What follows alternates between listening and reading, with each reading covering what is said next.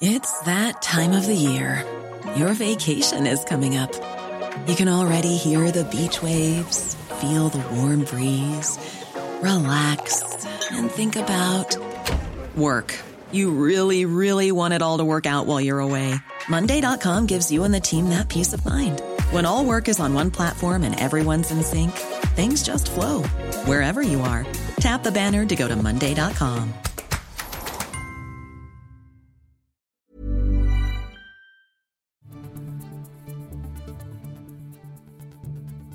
This is your Times morning briefing for Tuesday, the 5th of September.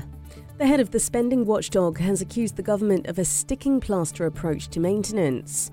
It comes as Downing Street has acknowledged that thousands more schools may contain dangerous concrete. Gareth Davies, head of the National Audit Office, has written in the Times this morning suggesting the government's neglected the job of keeping buildings in usable condition. Yesterday, Education Secretary Gillian Keegan apologised for swearing after she was caught complaining about not being given enough credit for how she was dealing with the concrete crisis.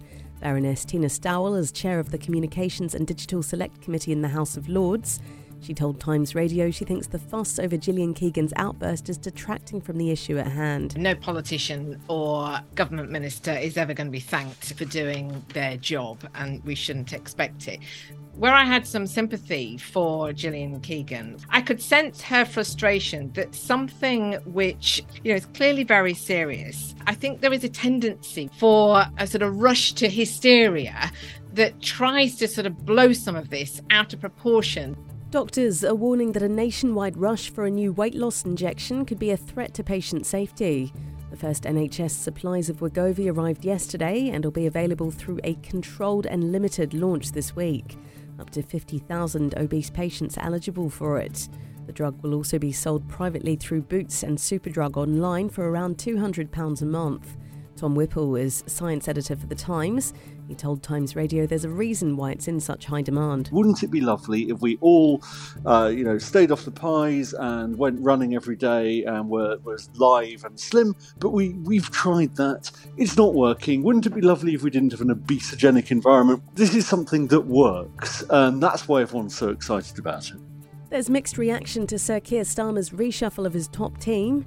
The Labour leader appointed Angela Rayner as Shadow Levelling Up Secretary yesterday.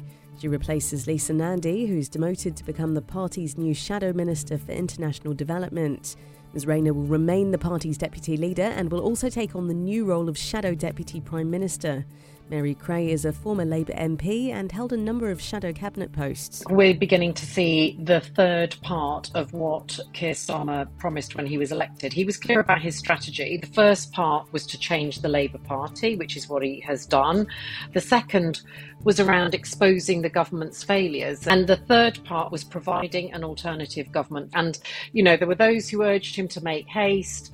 He has held back, he has done things in his own time. The New York Times is reporting Kim Jong un could travel to Russia to meet Vladimir Putin. The North Korean leader could make the trip as early as this month as Russia tries to buy North Korean weapons to bolster its campaign against Ukraine. North Korea has previously denied having any arms dealings with Russia.